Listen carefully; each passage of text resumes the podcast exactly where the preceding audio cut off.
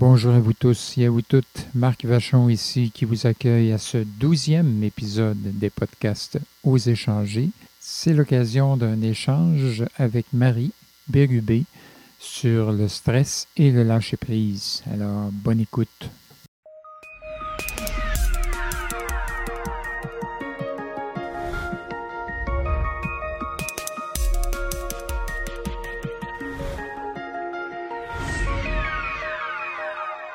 Marie, on s'est laissé la dernière fois en se disant qu'on allait parler de stress dans cet audio. Euh, peut-être euh, te demander en partant euh, quel est le lien qu'on peut faire entre stress et lâcher prise? Stress, quand on est stressé, c'est parce qu'il y a un stresseur soit dans l'environnement, soit à l'intérieur de nous. Le stresseur qui est dans l'environnement, il y a toute notre perception aussi de, de ce stresseur-là. Pour certaines personnes, par exemple, la situation n'est euh, pas stressante, pourtant c'est la même, alors que pour nous, elle l'est. Donc la perception, c'est quelque chose qui vient de nous. Mhm.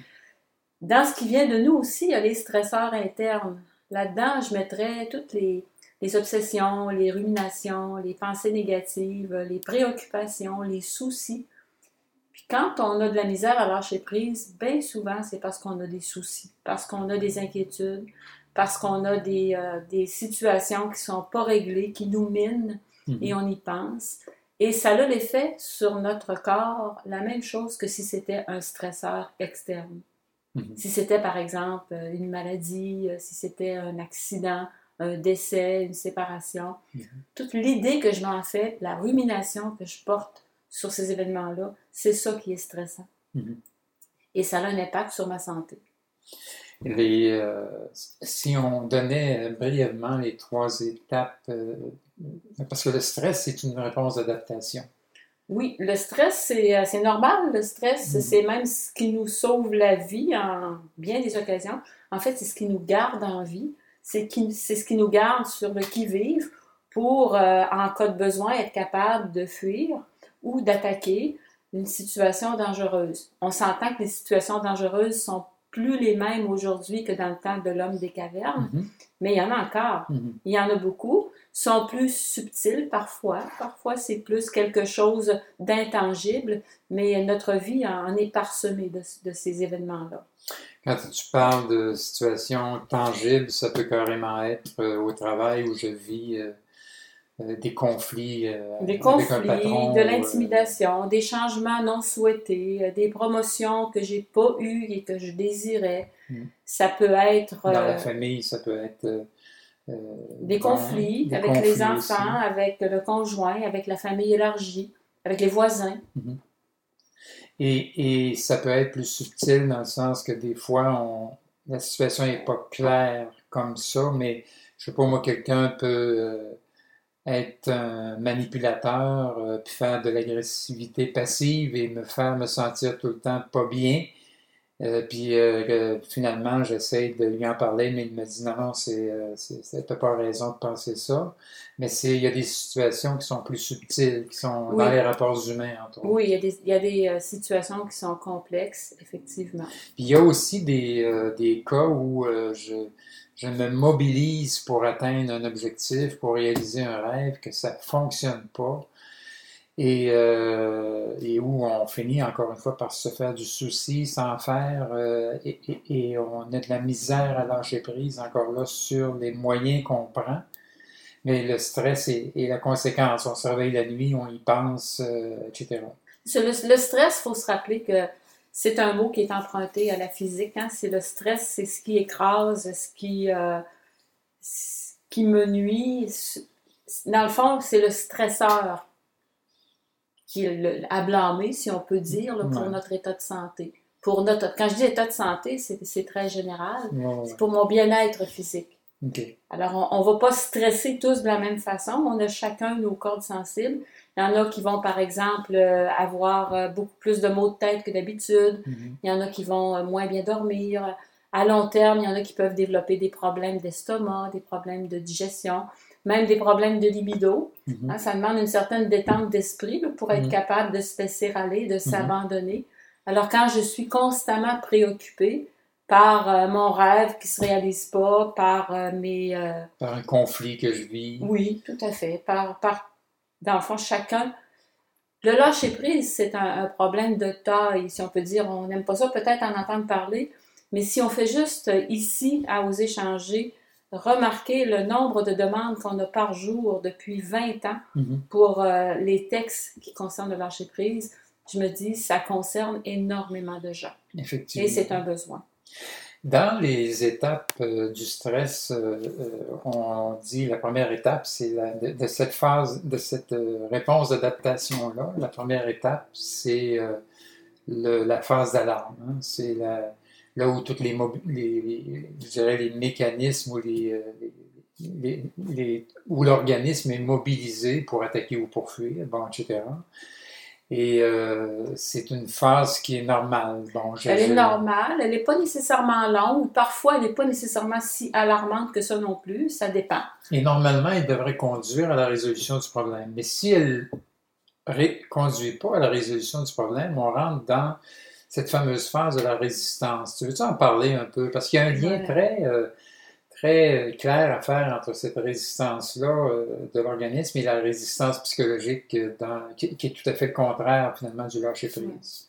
Ben, résister, ça, ça peut être positif, ça peut être négatif. Tu sais, quand on, on résiste aux microbes, par exemple, en période de grippe, on est bien content de résister, mais on sait très bien qu'on ne peut pas résister éternellement. Mhm. Alors, quand on est en, en situation de stress, ben, on a des réactions physiologiques qui étaient bien présentes à, à la situation d'alarme. Pensez à l'effet d'une mauvaise nouvelle, par exemple, euh, vous avez chaud, le cœur vous débat, euh, euh, vous, vous vous sentez fébrile. Bon, ça ne dure pas longtemps, ça. Mhm. Mais si je ne trouve pas de solution à ce qui m'arrive, mon corps va continuer de se défendre, va continuer De se mobiliser. de se mobiliser, mais à un niveau qui, qui est plus bas. Ce qui fait que je peux en être plus ou moins conscient, Mhm. mais c'est sur la durée que je vais m'apercevoir que mon sommeil est moins bon, que je digère moins bien, que j'ai Mhm. souvent mal à la tête. que je suis euh, psychologiquement, ça peut être aussi que je suis plus agressif, euh, Oui. euh, plus déprimé, bon, Plus colère, angoissé, angoissé, inquiet. Alors, toutes les émotions désagréables peuvent être plus ou moins présentes à cette phase-là, qui, elle, va se prolonger ben, tant et aussi longtemps que notre organisme est assez fort pour résister. Ce qui m'amène à parler de la troisième étape. Dès que je suis plus capable de résister, ben là, je vais carrément tomber malade. La phase, on appelle ça la phase. euh, C'est supposé être la résolution, ouais. mais ça peut être aussi la, La maladie. la maladie. Ça peut même être la mort, une crise cardiaque, on sait que ça peut être mortel, Ouais. un ACV, ça peut être mortel aussi. Ouais, La souffrance. La souffrance, effectivement. Ou dans, si on est un petit peu plus optimiste, ben, on peut avoir trouvé la solution au problème. Alors, il arrive un changement dans mon milieu de travail, par exemple. euh, bon, euh, on annonce qu'à partir de tel moment, il va y avoir tel changement, euh, etc. Ou, ou mon conjoint m'annonce ou ma conjointe m'annonce qu'à partir de tel moment, on, on se sépare, bon, peu importe. On rentre dans la phase d'alarme. Ensuite, rentre dans la phase de résistance par rapport Ouais. à cette situation-là. Et si je ne m'adapte pas, si je lâche pas prise, dans le fond, d'une certaine façon, Ouais. euh, je tombe dans éventuellement la, la- la phase où euh, je, je- je suis, je peux être malade, je peux être euh, bon, etc. Ouais. C'est, c'est la phase où très souvent on va se rendre. Ça peut penser un peu dans une conversation entre deux personnes où on se, on se querelle, où on essaie de convaincre l'autre, puis l'autre essaie de me convaincre, et, et finalement on, on- on- on perd tellement d'énergie à essayer de se convaincre mutuellement qu'on a raison, jusqu'à ce que quelqu'un, moment donné, lâche prise, puis euh, dise. euh, Écoute, t'as beau penser ça, euh, je continue de penser ce que je pense, mais bon, on, on arrête dans le fond à ce moment-là et c'est tellement soulageant. Mais on peut, il y a des querelles qui peuvent tenir comme ça pendant des années juste parce qu'on tient notre bout puis qu'on résiste. Puis euh, c'est un peu la même chose finalement. Est-ce que euh, la, la, la résistance au changement, c'est normal d'après toi? Normal. Ouais. Dans le sens que personne aime ça, être brusqué, être amené à changer sans l'avoir décidé soi-même. Alors Ouais. oui, il y, a une, par- il y a une partie de, de résistance qui est normale. Par tempérament, il y a des gens qui vont s'adapter plus Ouais. vite que d'autres. Euh, Il y en a qui vont refuser de s'adapter. Mhm. Il y a toutes les réactions possibles, mais je pense qu'il ne faut pas se taper sur la tête si on résiste. Au contraire, euh, on, est, on a une certaine estime de nous-mêmes et parfois on estime ne pas avoir mérité ce qui nous arrive. La résistance, dans le fond, c'est un, un, mécanisme de survie. Dans le fond, c'est normal de résister. Ce qui ne l'est pas, c'est d'en faire une position de vie, finalement. Exactement, tout à fait. Tout à fait. C'est normal de résister. C'est normal de s'opposer à l'occasion, mais ce qui est peut-être pas sain, c'est d'en faire une position de vie où je suis toujours Exactement. dans la résistance. C'est la même chose. C'est la même chose. Alors, à un moment donné, on s'aperçoit que on se vide et qu'on perd euh, de son énergie vitale. C'est peut-être le signal qu'on est à la recherche de quelque chose pour euh, régler ça.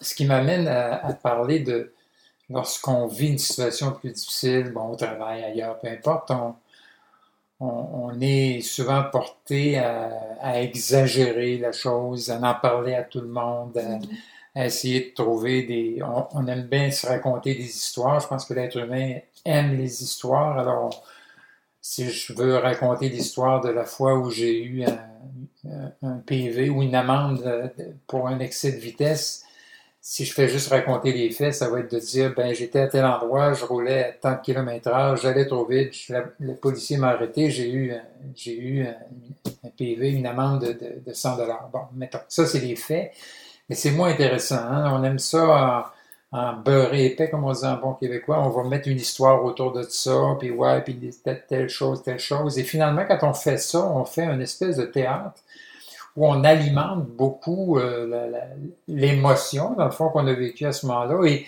on aime aussi euh, partager ça aux autres. Hein, et, dans les situations qu'on vit, les autres sont souvent des gens qui, euh, qui vont, qu'on aimerait, en tout cas qu'on aime qui nous écoutent, qui écoutent notre malheur mais on, aimerait aussi, il y a peut-être un, désir qui nous aide là-dedans, mais je pense qu'à quelque part, on aimerait surtout qu'ils disent comme nous et qu'ils trouvent que ces gens-là n'avaient pas raison, puis que la situation est injuste, etc. Il y a, beaucoup ça hein, dans la recherche de, des autres lorsqu'on vit une situation des, Oui, puis là, ça, on a parlé d'une anecdote, avoir une amende pour excès de vitesse, c'est bien peu de choses comparé des fois à des grosses épreuves qu'on peut vivre. Alors, quand on en parle comme ça, ben, un, on se remet dans le même état d'esprit. Alors, euh, on, alimente la douleur.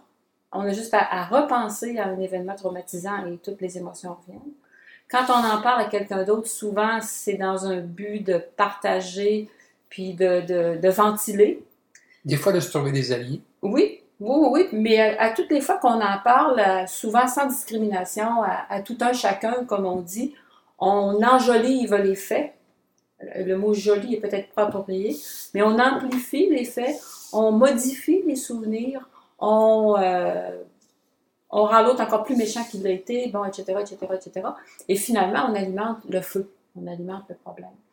Ce qui ne veut pas dire qu'on ne doit pas parler. Parler soulage euh, souvent pour plusieurs personnes. Parler soulage en autant que ça m'amène plus loin. Ouais. Je peux parler de la même chose pendant 20 ans à un thérapeute, ça ne guérira pas. Mm-hmm. Alors, parler soulage. Peut-être que tu pas un bon thérapeute. Oui, ça serait mon hypothèse première.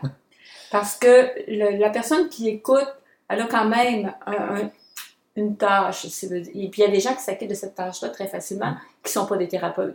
Nos amis de confiance, des gens qui nous aiment, qui savent écouter, qui savent être discrets, qui sont capables de ne pas prendre notre point de vue au pied de la lettre, mais de nous confronter, de nous poser des questions, mhm. de nous amener peut-être des fois à voir la situation d'un point de vue différent. Bref, qui vont nous amener à cheminer, qui vont nous aider à dédramatiser, puis qui vont nous accompagner dans des pistes de solutions. Alors, des amis comme ça, on en a peut-être pas beaucoup, J'espère qu'on en a tous. Mm-hmm. Mais c'est évident que c'est pas tout un chacun au travail, à la cafétéria, qui peut faire office d'un bon aidant naturel. Surtout si c'est quelqu'un qui vit la même situation que moi. Euh, ah ben là, on va casser du sucre ensemble sur la tête d'un voisin. Ça va être peut-être bien soulageant, mm. mais on repart chacun avec notre petit problème qui est un peu plus gros. Il y avait quelqu'un qui me disait dans un milieu de travail, euh, nous, on, euh, quand on se retrouve à la pause, on se prend, quand on commence à casser du sucre sur le dos des gens ou à se plaindre d'une situation. Des fois, on s'arrête et on se dit, bon, ben, on se donne cinq minutes pour en parler. Et après ça, on arrête. Le problème, c'est que quand on commence ça, c'est bien difficile d'arrêter. Ah euh, oui, c'est comme, C'est un feu qui se nourrit de lui-même. Dans le fond, tu, euh, tu amènes un peu euh, toute la question de parler soulage. Des fois, ça prend le support de d'autres personnes. tu amènes un peu, te, te donner un peu les qualités que doit avoir un confident, entre guillemets, ou une personne de confiance. Dans le fond, c'est quelqu'un qui, euh, qui devrait être capable de rester un peu objectif par rapport à la situation et, et, et euh, pour être capable, je dirais, de, de, de nous aider à prendre du recul. Ouais. Mais il y a des moments où on est tellement dans le feu qu'à ces moments-là, euh, peu importe ce que la personne va nous dire euh, euh, ou, ou écouter, on est tellement. Ça me fait penser à la question d'une personne qui a dit comment faire pour lâcher prise lorsqu'on est dans la dans la, dans l'exacerbation des émotions. Et je pense que c'est probablement pas le moment à ce moment-là d'essayer de lâcher prise. On est moi, l'image que je donne, c'est un, un train qui roule à 100 km/h dans une direction. Je vais essayer de le faire tourner rapidement euh, pour qu'il tourne à 100 km/h dans l'autre direction. Ça ne marchera pas. Et des fois, c'est ça qu'on se demande. hein. On dit, je devrais être capable de, de méditer, puis être capable de lâcher prise rapidement, mais je pense que des fois, le- Pas toujours tout de suite. Et ça se fait peut-être une pensée à la fois, hein, qu'on va décélérer le train pour être capable de tranquillement lui redonner un autre- une autre direction, de se donner d'autres objectifs. On, on aimerait beaucoup que les choses se règlent par magie. Euh, C'est vrai que lâcher prise, ça peut se faire très rapidement parfois, mais dépendamment des situations, dépendamment des personnes aussi, ça peut être plus ou moins long.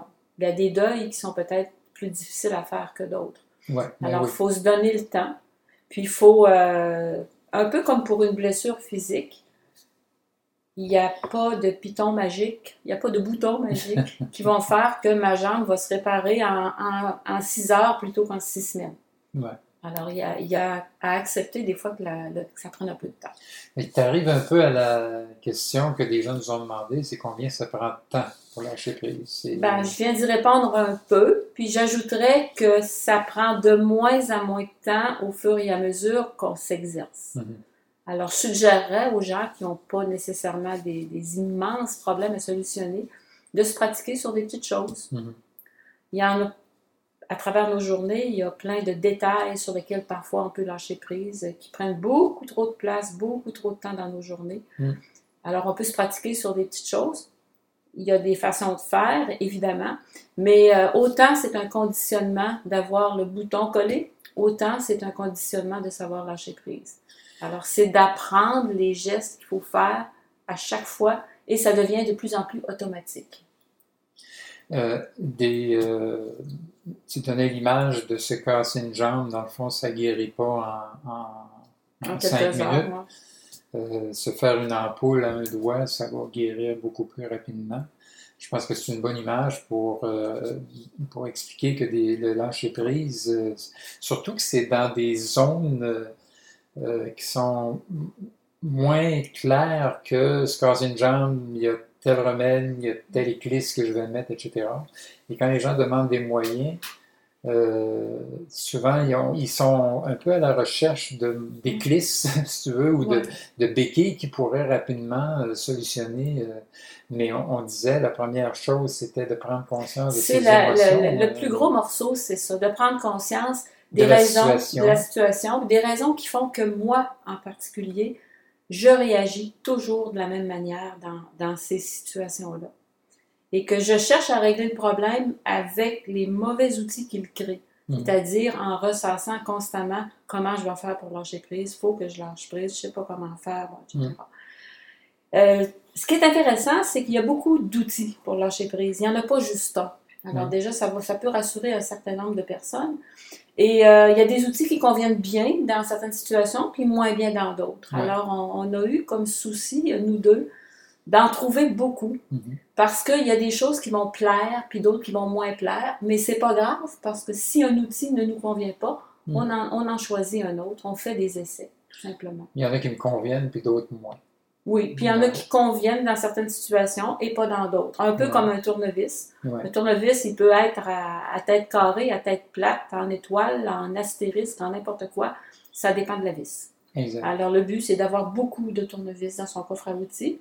Puis, on, on essaie, euh, toi et moi, de donner euh, aux gens le plus d'outils possible. Alors, euh, ça, ça veut dire que fatalement, on aura peut-être à faire des essais et Mhm. des erreurs, Ouais.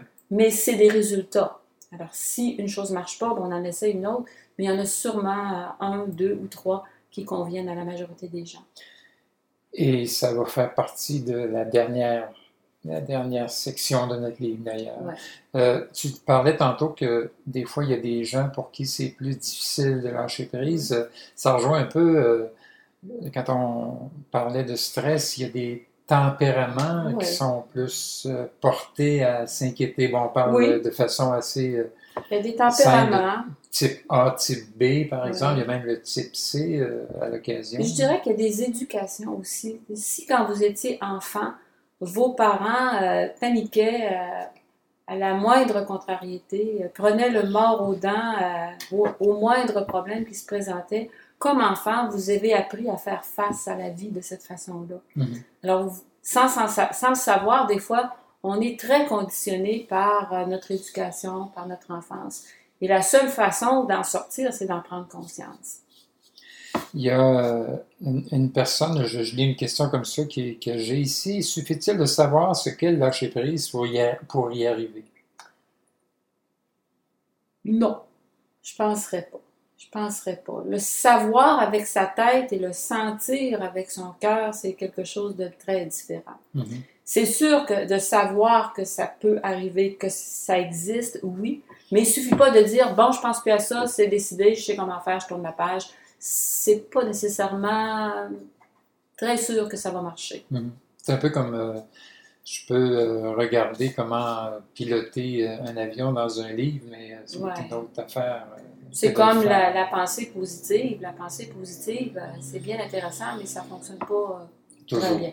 C'est ben, comme c'est des affirmations. Hein. Souvent, Ouais. euh, je suis beau, je suis bon, je suis capable. euh, Encore faut-il se euh, croire. Exact. Alors c'est là que ça faut descendre un peu plus profondément exact. pour le Voilà, j'espère que vous avez apprécié cette rencontre. Vous pouvez nous laisser un commentaire, nous faire part de vos réflexions ou encore nous écrire à info.oséchanger.com. Vous savez que vous pouvez vous abonner à ces podcasts euh, sur euh, n'importe quel service de podcast qui existe à travers le monde, que ce soit iTunes, Google Music, Stitcher et j'en passe, ou même nous écouter sur Spotify. Ne manquez surtout pas de visiter notre site internet oséchanger.com où vous pourrez également en apprendre davantage sur nos livres, nos e-books et pourquoi pas vous abonner à notre newsletter. En terminant, passez faire un tour par notre page Facebook à l'adresse facebook.com oblique oséchanger. Juste nous mettre un petit j'aime en passant et vous allez voir que vous allez y retrouver beaucoup d'informations complémentaires. Alors à très bientôt.